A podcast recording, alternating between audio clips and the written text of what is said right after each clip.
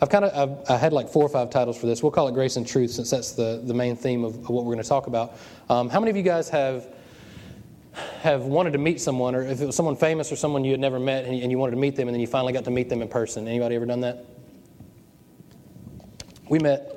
We met a few people. Went to New York, and we ran into some people. We saw uh, Green Day, the whole band walked through um, on the red carpet, and then we ran into Guy Fury, Fiery, the spiky-headed guy, Fury, however you pronounce his name, Fiery, Fieri. Brett Favre. Anyway, whatever his name is, we met him one time, and um, and one of the most memorable of mine is he's not really that famous. Some of you may not probably don't even know who he is, but Olan Rogers. Anybody know who Olan Rogers is? Okay, a few of us know who Olan Rogers is. He made a bunch of YouTube videos, um, and I've watched him kind of. I feel like I know him. Like I've watched him since he started, and he kind of got YouTube famous, I guess you could say, but he's not super famous. But I always wanted. I thought it'd be cool to meet him or whatever. Well, I had to travel with work, and I went up to. Uh, Tennessee, somewhere in Tennessee, um, and and he has a, he just opened up a soda parlor there. I thought that's cool. I'll stop in soda parlor, and he was known to stop by there sometimes. I thought that'd be cool if I ran into him. Well, sure enough, I stopped by the soda parlor and checking out some T-shirts, looking at some stuff, and here comes Olan Rogers strolling in, and uh, I was like, ah. You're Olan Rogers. And I said that to him. and he was like, Yep. and I'm not like, uh, and this has not been that long ago. I'm like a grown man. Like, I don't want to be starstruck. And I'm not really starstruck by anybody.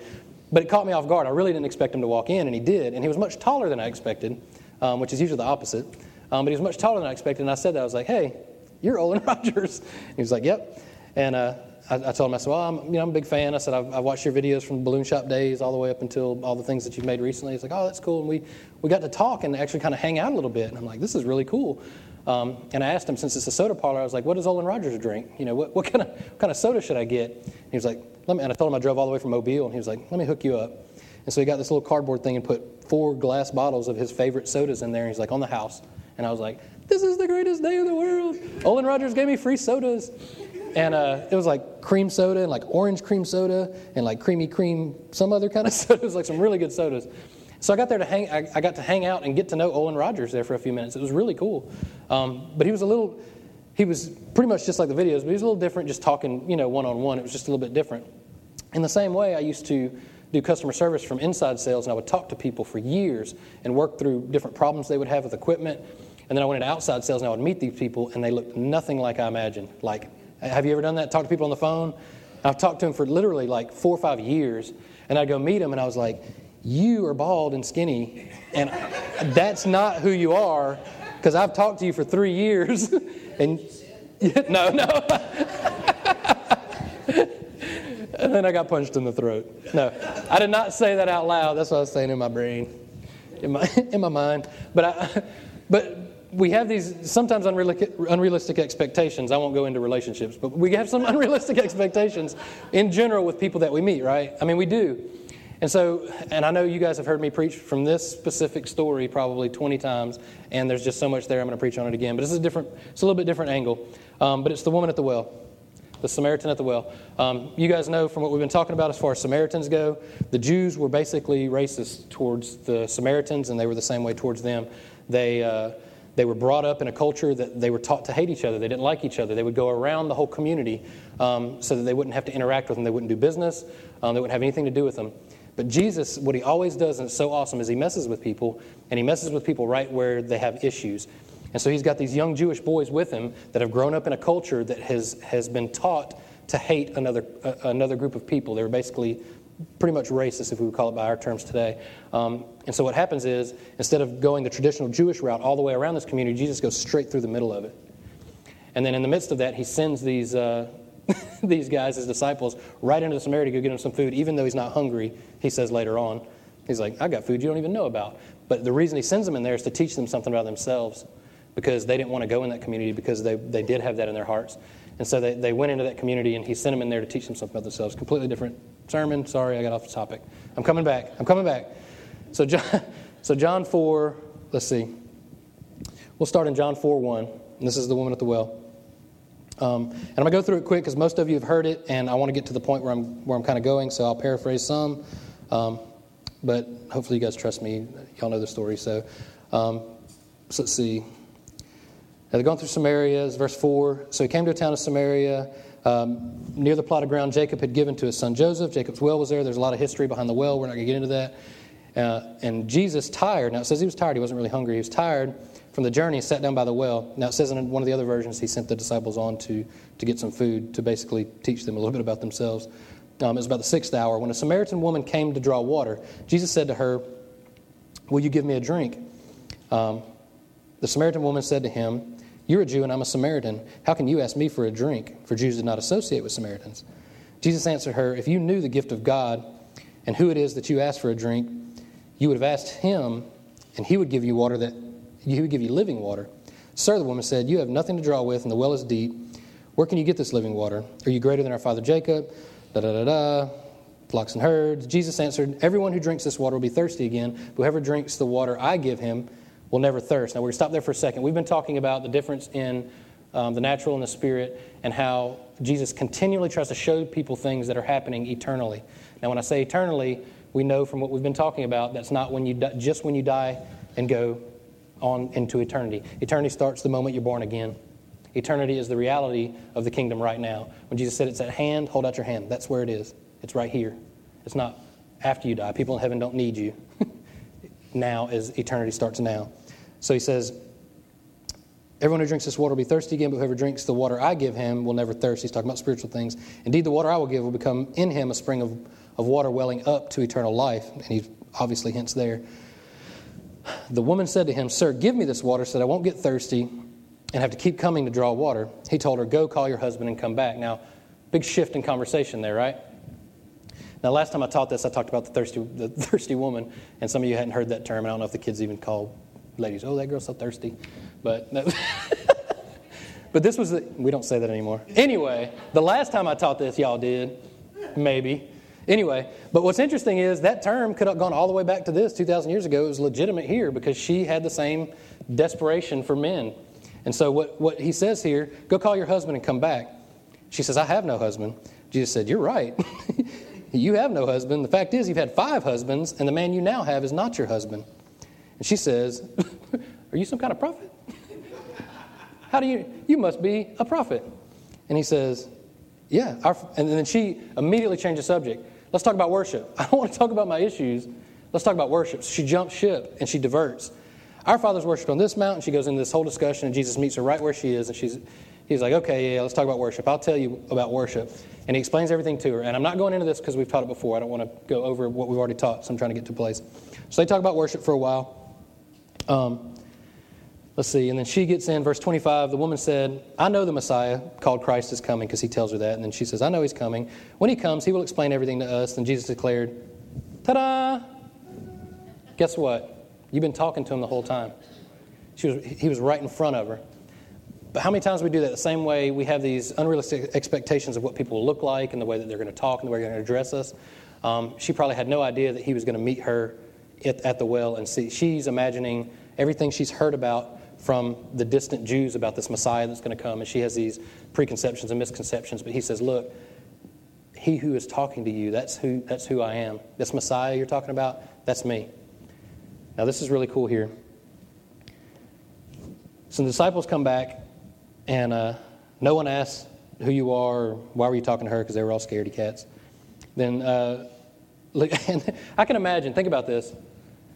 Put yourself in this position. Like, we, we read these scriptures sometimes, we go, okay, yeah, yeah, that's great, that's great. But think about, he sent them into an area that they, of, of, from, a, from a culture of people that they hated, and those people hated him, and he said, hey, go find me some food. Imagine them going around in a little huddle to a bunch of people that, that there was a lot of tension there. And now they're coming back from that with food that they finally found somewhere, if someone would serve them, because there was a mutual hate there. Um, so they come back and they're scared and they don't know what's going on. Here's Jesus talking to a Samaritan, um, not just a Samaritan, but a Samaritan woman. And so just then his disciples returned. They didn't say anything. Verse 28 then, then leaving her water jar, the woman went back to the town and said to the people, Come see a man who told me everything I ever did. Now, I've read over this several times and I just rejoice. That's awesome. That's awesome. But why would she say that? Why is that good news? Come, come see a man who told me everything I ever did. That sounds terrible. I mean, if you've got a good life, let's say Jesus comes and talks to you and says, okay, well, uh, I'm going to tell you all that you've been married to one woman and you've had a great life and you've been going to church and all those things, and you could be, okay, yeah, tell them all what I've done. Let's say Jesus comes to you and starts airing your dirty laundry, basically, and, and telling you exactly some of the issues that you have and hitting you right where your lack is, um, even presenting the fullness to you right in your face, but at the same time, presenting to you where your lack is. I don't know if I'd want to go tell everyone, hey, come talk to this guy that's going to tell you everything you ever did.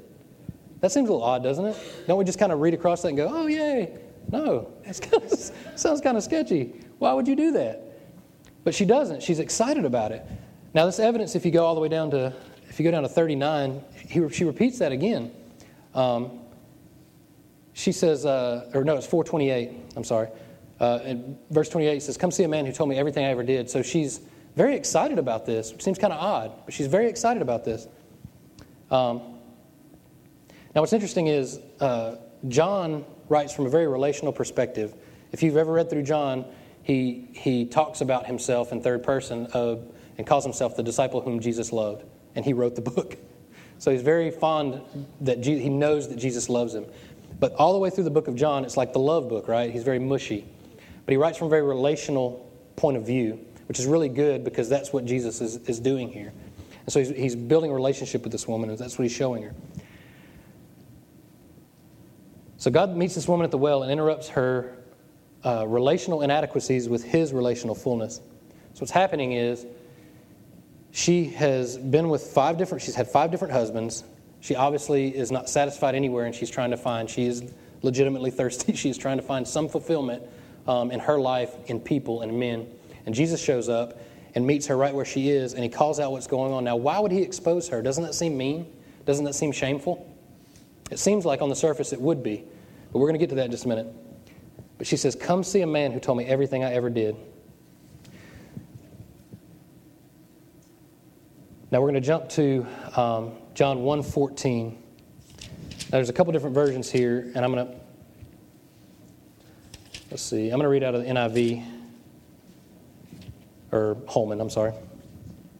Verse 14 says, The Word became flesh and took up residence among us. The Eugene Peterson, the Message Bible says he moved into our neighborhood. I love that version.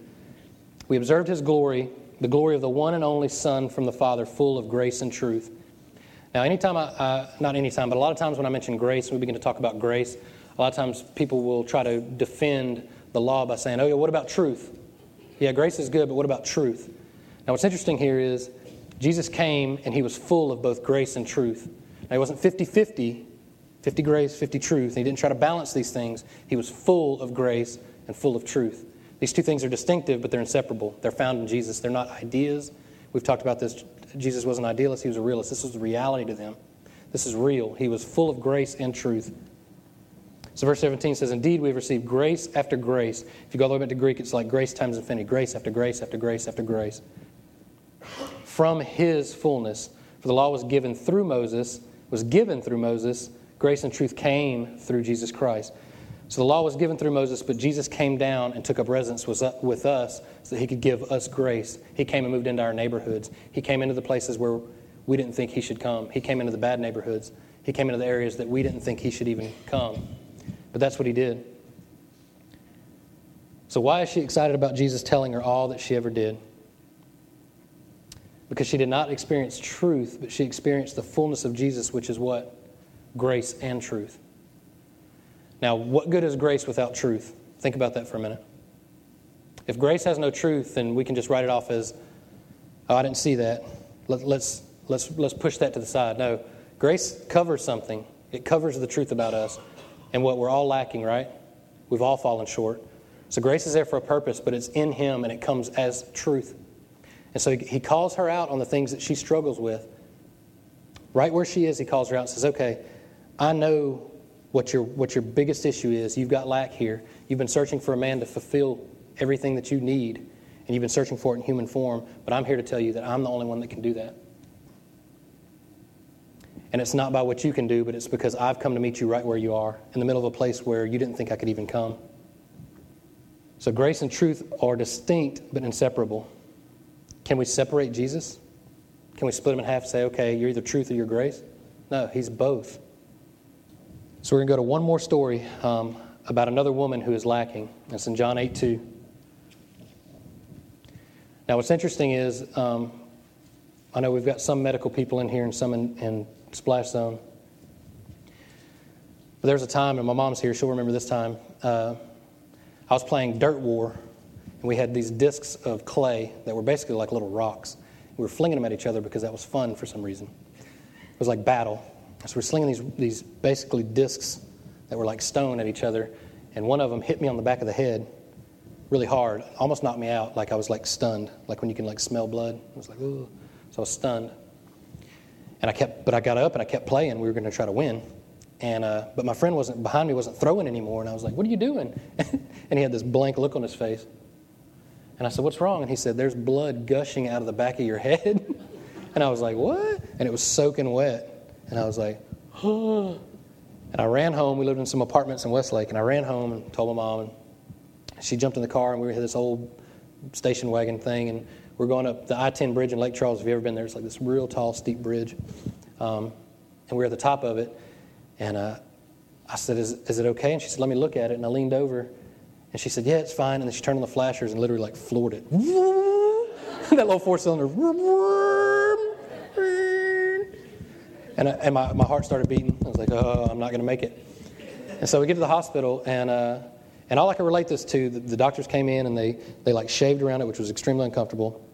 But they had to put stitches in it, but they had to clean it. And when they were cleaning it, I was like, ah, stop whatever you're doing. And all I could think of was I had bicycles back then, and I would, if you ever had a bicycle patch and you had this little cheese grater thing that came with it that you would scuff it up with, I was like, they're using that on my head. Are you going to put a patch up there? Why are you scraping on my skull like this? It really hurts. Like I could feel this. Can you numb it or something? But they didn't care. But I imagine that they were scraping it, but they were cleaning it really well because they couldn't sew it up with all the dirt in it. Um, and so they cleaned it really well, shaved it, and they put several stitches in my head, and I've still got a calic right there from where they had to stitch it all back together. But what happened was it was a little uncomfortable for them to clean it, but it was necessary for the wound to heal, right? And so I was a little exposed. There was really not much I could do, but were, it was for my benefit.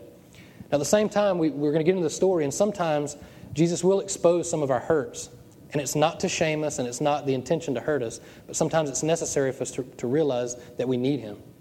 And so what He does here is He, he does this with this woman in, in uh, John 8 2. Uh, let's see. It says, Dawn, uh, he, appeared, he appeared again at the temple courts where all the people gathered around him, and he sat down to teach them. Uh, the teachers of the law and the Pharisees brought to him a woman caught in adultery. Now, they says it was, she was literally caught in the middle of it. She's in the streets, like with a sheet on, which is super sketchy. How'd they catch her in the middle of it? I don't know. But anyway, so they bring her out in the middle, um, and uh, they made her stand before the group and said to Jesus, Teacher, this woman was caught in the act of adultery, and the law of Moses commanded us to stone such a woman. Now, what do you say?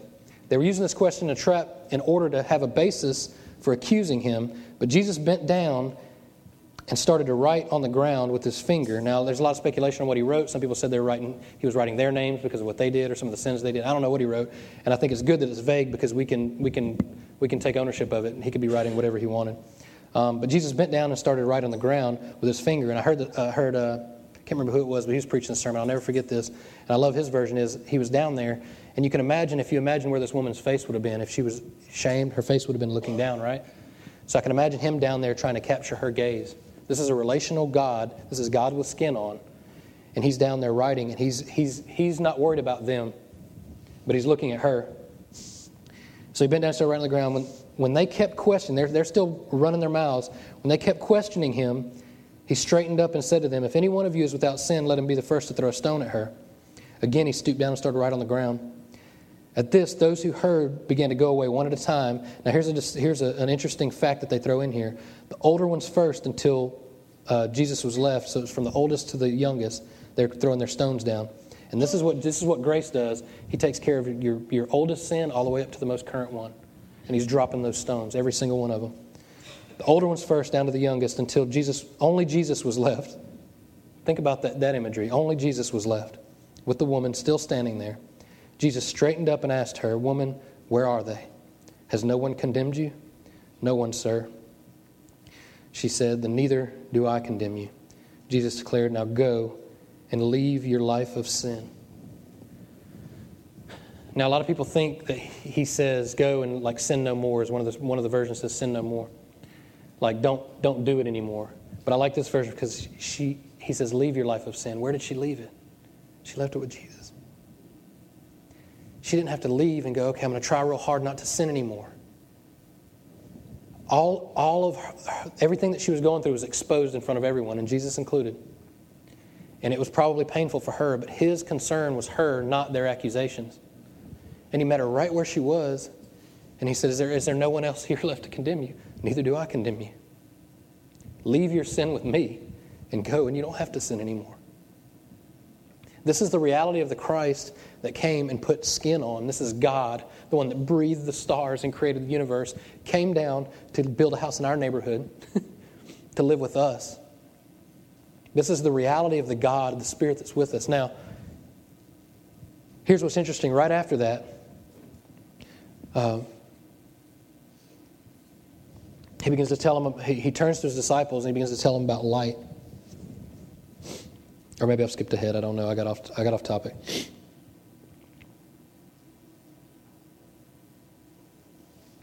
No, this is it. Then Jesus transitions. He goes, he goes from the woman's disciples and he starts telling them about light. In the next scriptures, we're not going to go through everything.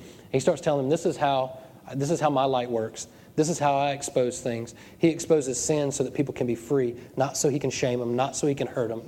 When he exposes the darkness, he's exposing the enemy's lies because, as you guys know, and we've talked about in here, our, our existence from the DNA from when we were created is to be with God. And so that reconciliation is what we're drawn to. And so when he exposes sin, he's exposing the enemy's lies, and he's bringing you into your right standing with him, and that's where that's who you are. So your righteousness is in him, and that's who you are, not what you do, but who you are. And so he says, Look, and he's telling his disciples, that's how my light works. I don't shine my light to expose people to hurt them. I shine my light so that they can be healed and so that they don't have to live in sin because I'm going to take it on for them. This is how my light works, guys. Because they always came to him with law. Well, the law says stone, the law says this. But I came to fulfill the law. Fullness is what he brought. He didn't just bring right and wrong, he brought all the best for us. This is what's cool about Jesus.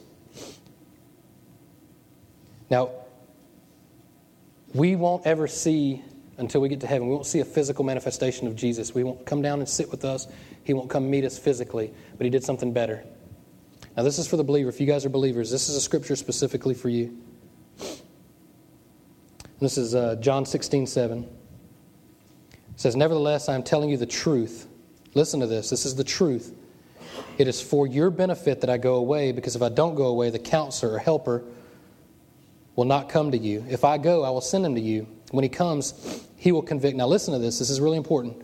He will convict the world about sin, singular.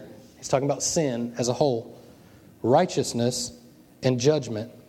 Verse 9 about sin because they, listen to the wording here, because they do not believe in me.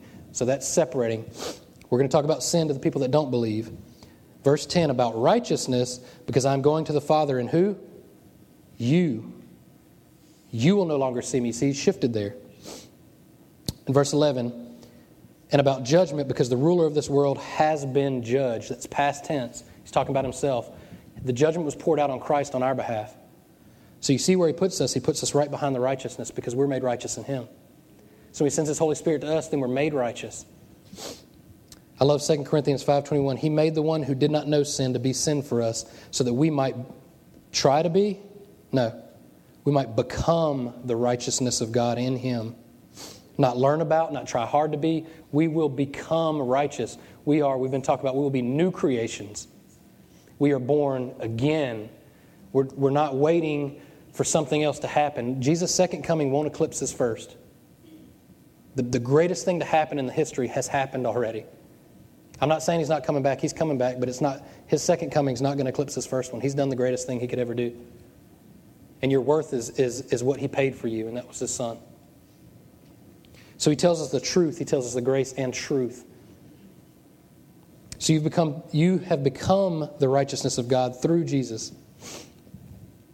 So as we find this process, we're becoming day by day by day, grace by grace by grace by grace. We're becoming more and more righteous, learning who we are in Him.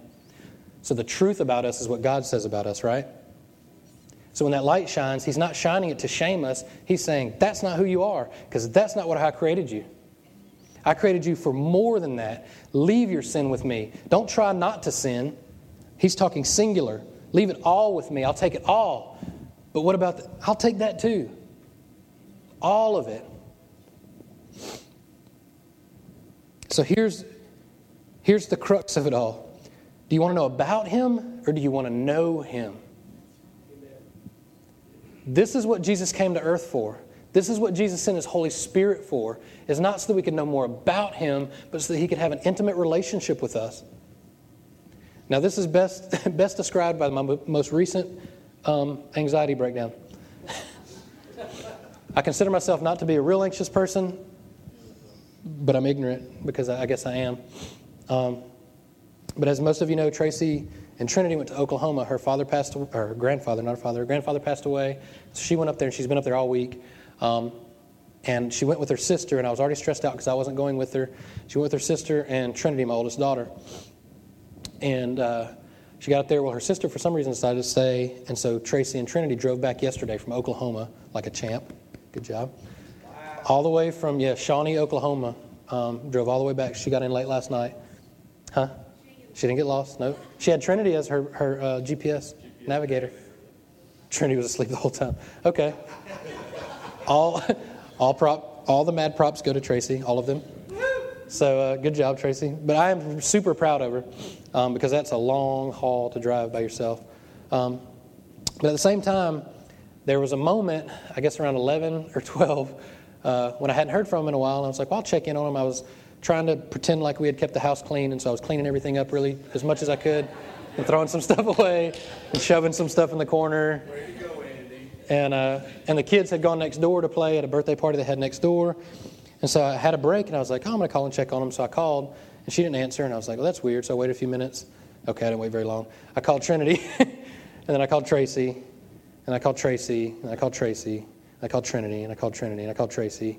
I don't know how many. I could look at my phone. It was probably 20 times. And I, I started freaking out. My wife and my oldest daughter are on the road by themselves, and I don't know where they are. and so I tried to remember her password to find my iPhone. And I found it, and I, I tracked her, and it's, it's tracking, tracking, tracking, tracking, offline, offline. oh my God, oh my God, oh my God, oh my God. And so I was like, okay, okay, I don't need to panic, don't panic. So I call him about 12 more times. And then I send the, you know, you can send the alert. Once it's found, I did both of them. Boom, boom, alert. They, they're going to hear something. Um, alert, alert. Uh, as soon as it's found, find my iPhone, We'll do this loud siren thing. So I sent both of those. Still nothing, still nothing. And I'm seriously about to Google. I, the last known location was like North Mississippi. And I was about to Google uh, Mississippi State Troopers. I'm not skipping 911 altogether. You guys need to send the helicopters and, and I know helicopters have landed in my backyard from, from, uh, from the ambulance and stuff, so you guys need to bring me a helicopter, and we got to find her, right? Like, I'm freaking out. And then the phone rings, it's Trinity. And uh, I take that back. Before, before, Trinity, before Trinity called, I sat down and I, I, started praying. I was like, okay, I need to pray. And so I sat down and started praying. I was like, Lord, I don't know what to do. I'm really freaking out right now. I don't know where they are. It's probably only been like five minutes. but for me, it was like an eternity. And, uh, and I immediately started second guessing myself. I should have went with them. I should have taken off work. I'm a bad father. I'm a bad husband. you know, I'm going through all these things. Why did I let them do this on their own? This was really stupid of me. And, and, and the Lord just spoke to me, and He was like, Whoa, I'm right here. I'm right here. And I'd been preparing for this message, and one of the things I was talking about was the kingdom of God is at hand. And I held my hand out, and he was like, I'm right here. I'm not far away. I'm right with them. It's okay. And I settled down, and then Trinity called me and said I scared the mess out of them because the alarms went off, and Tracy thought the car was going to blow up. they didn't recognize that sound. And she said, I thought it was the car. I thought I ran out of oil or something. Oh, but it was just a reminder of how quickly your pastor can forget um, how really little control we have and how much we really trust and depend on him. Um, but we really do. We, we, just like we talked about the disciples hiding in a room and then Jesus walks through the walls. how quickly we forget of all the miracles he's done and all the things that he's done and how good he is. Really, really good he is. Uh, you know, it was eight days later, the disciples are scared and locking themselves, and he's like, Why are you locking yourself in a room? I can go through walls, and you need to come back out through these walls.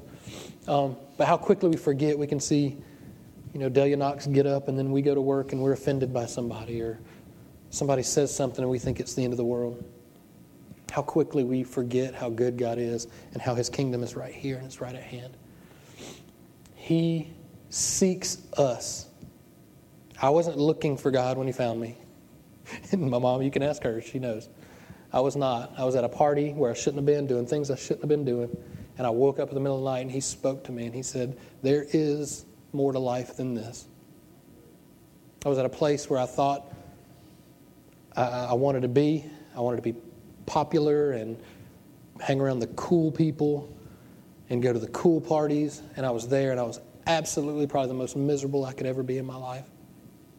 And he spoke to me and he said, Yeah, I've got better things for you. I'm better than these things. So I want to tell you, for the believer, we have this God in us, with us, right here with us. He came down to meet us right where we are. He didn't just put a bunch of rules on the wall and say, Take care of these. He said, I'll take care of these. I just want you to know me and I want to know you. For the non believer, he wants to know you. He wants to know you. And he's better than you think he is. He's not going to expose you and shame you, he's going to expose the lies the enemy is saying about you and He's going to tell you the truth about you. And guess what comes with truth? Grace. Upon grace, upon grace, upon grace, upon grace, upon grace. There's no cheap grace, there's no greasy grace. Grace is Jesus, and grace comes with truth. And the truth about you is what He says about you, and you are worth dying for. So, guys, stand up with me. Uh, Melissa, if you don't mind, come up and play a little bit.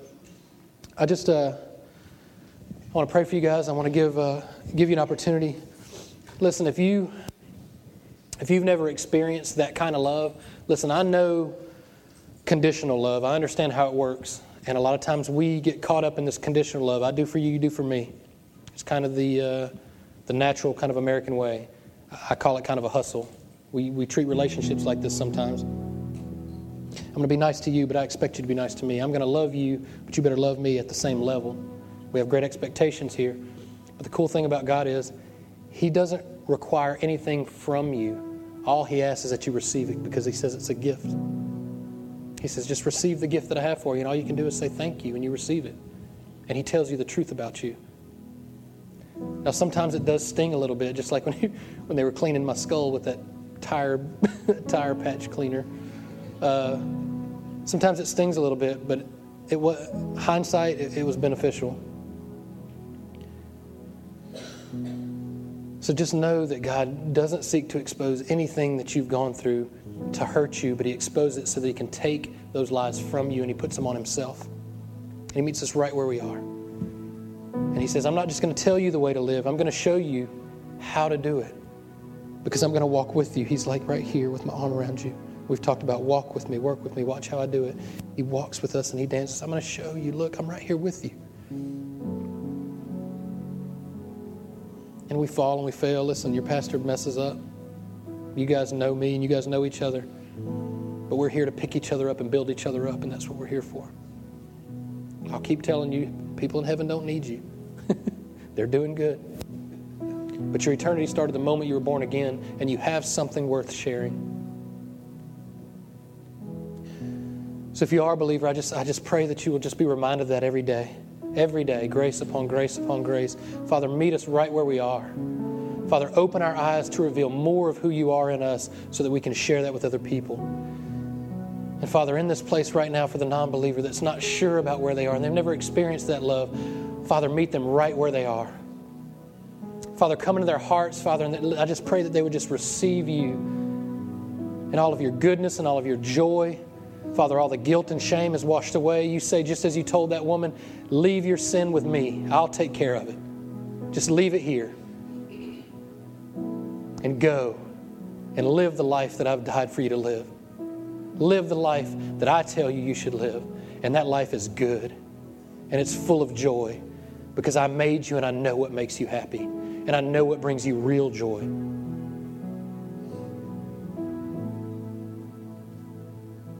Father, manifest your life in us, grow your life in us every day.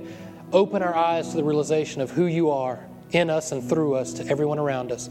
Take our eyes off of ourselves that we're constantly trying to evaluate and reevaluate something that you've already taken care of. And open our eyes to those around us so that we can share this great love with others. We are clay jars, we are Dixie cups. Full of your glory, Father. Let us spill over to everyone that we come in contact with this week. Thank you, Father, for your grace, for your love, for your joy. You are better than we thought. In Jesus' holy name, amen, amen, amen. Love you guys.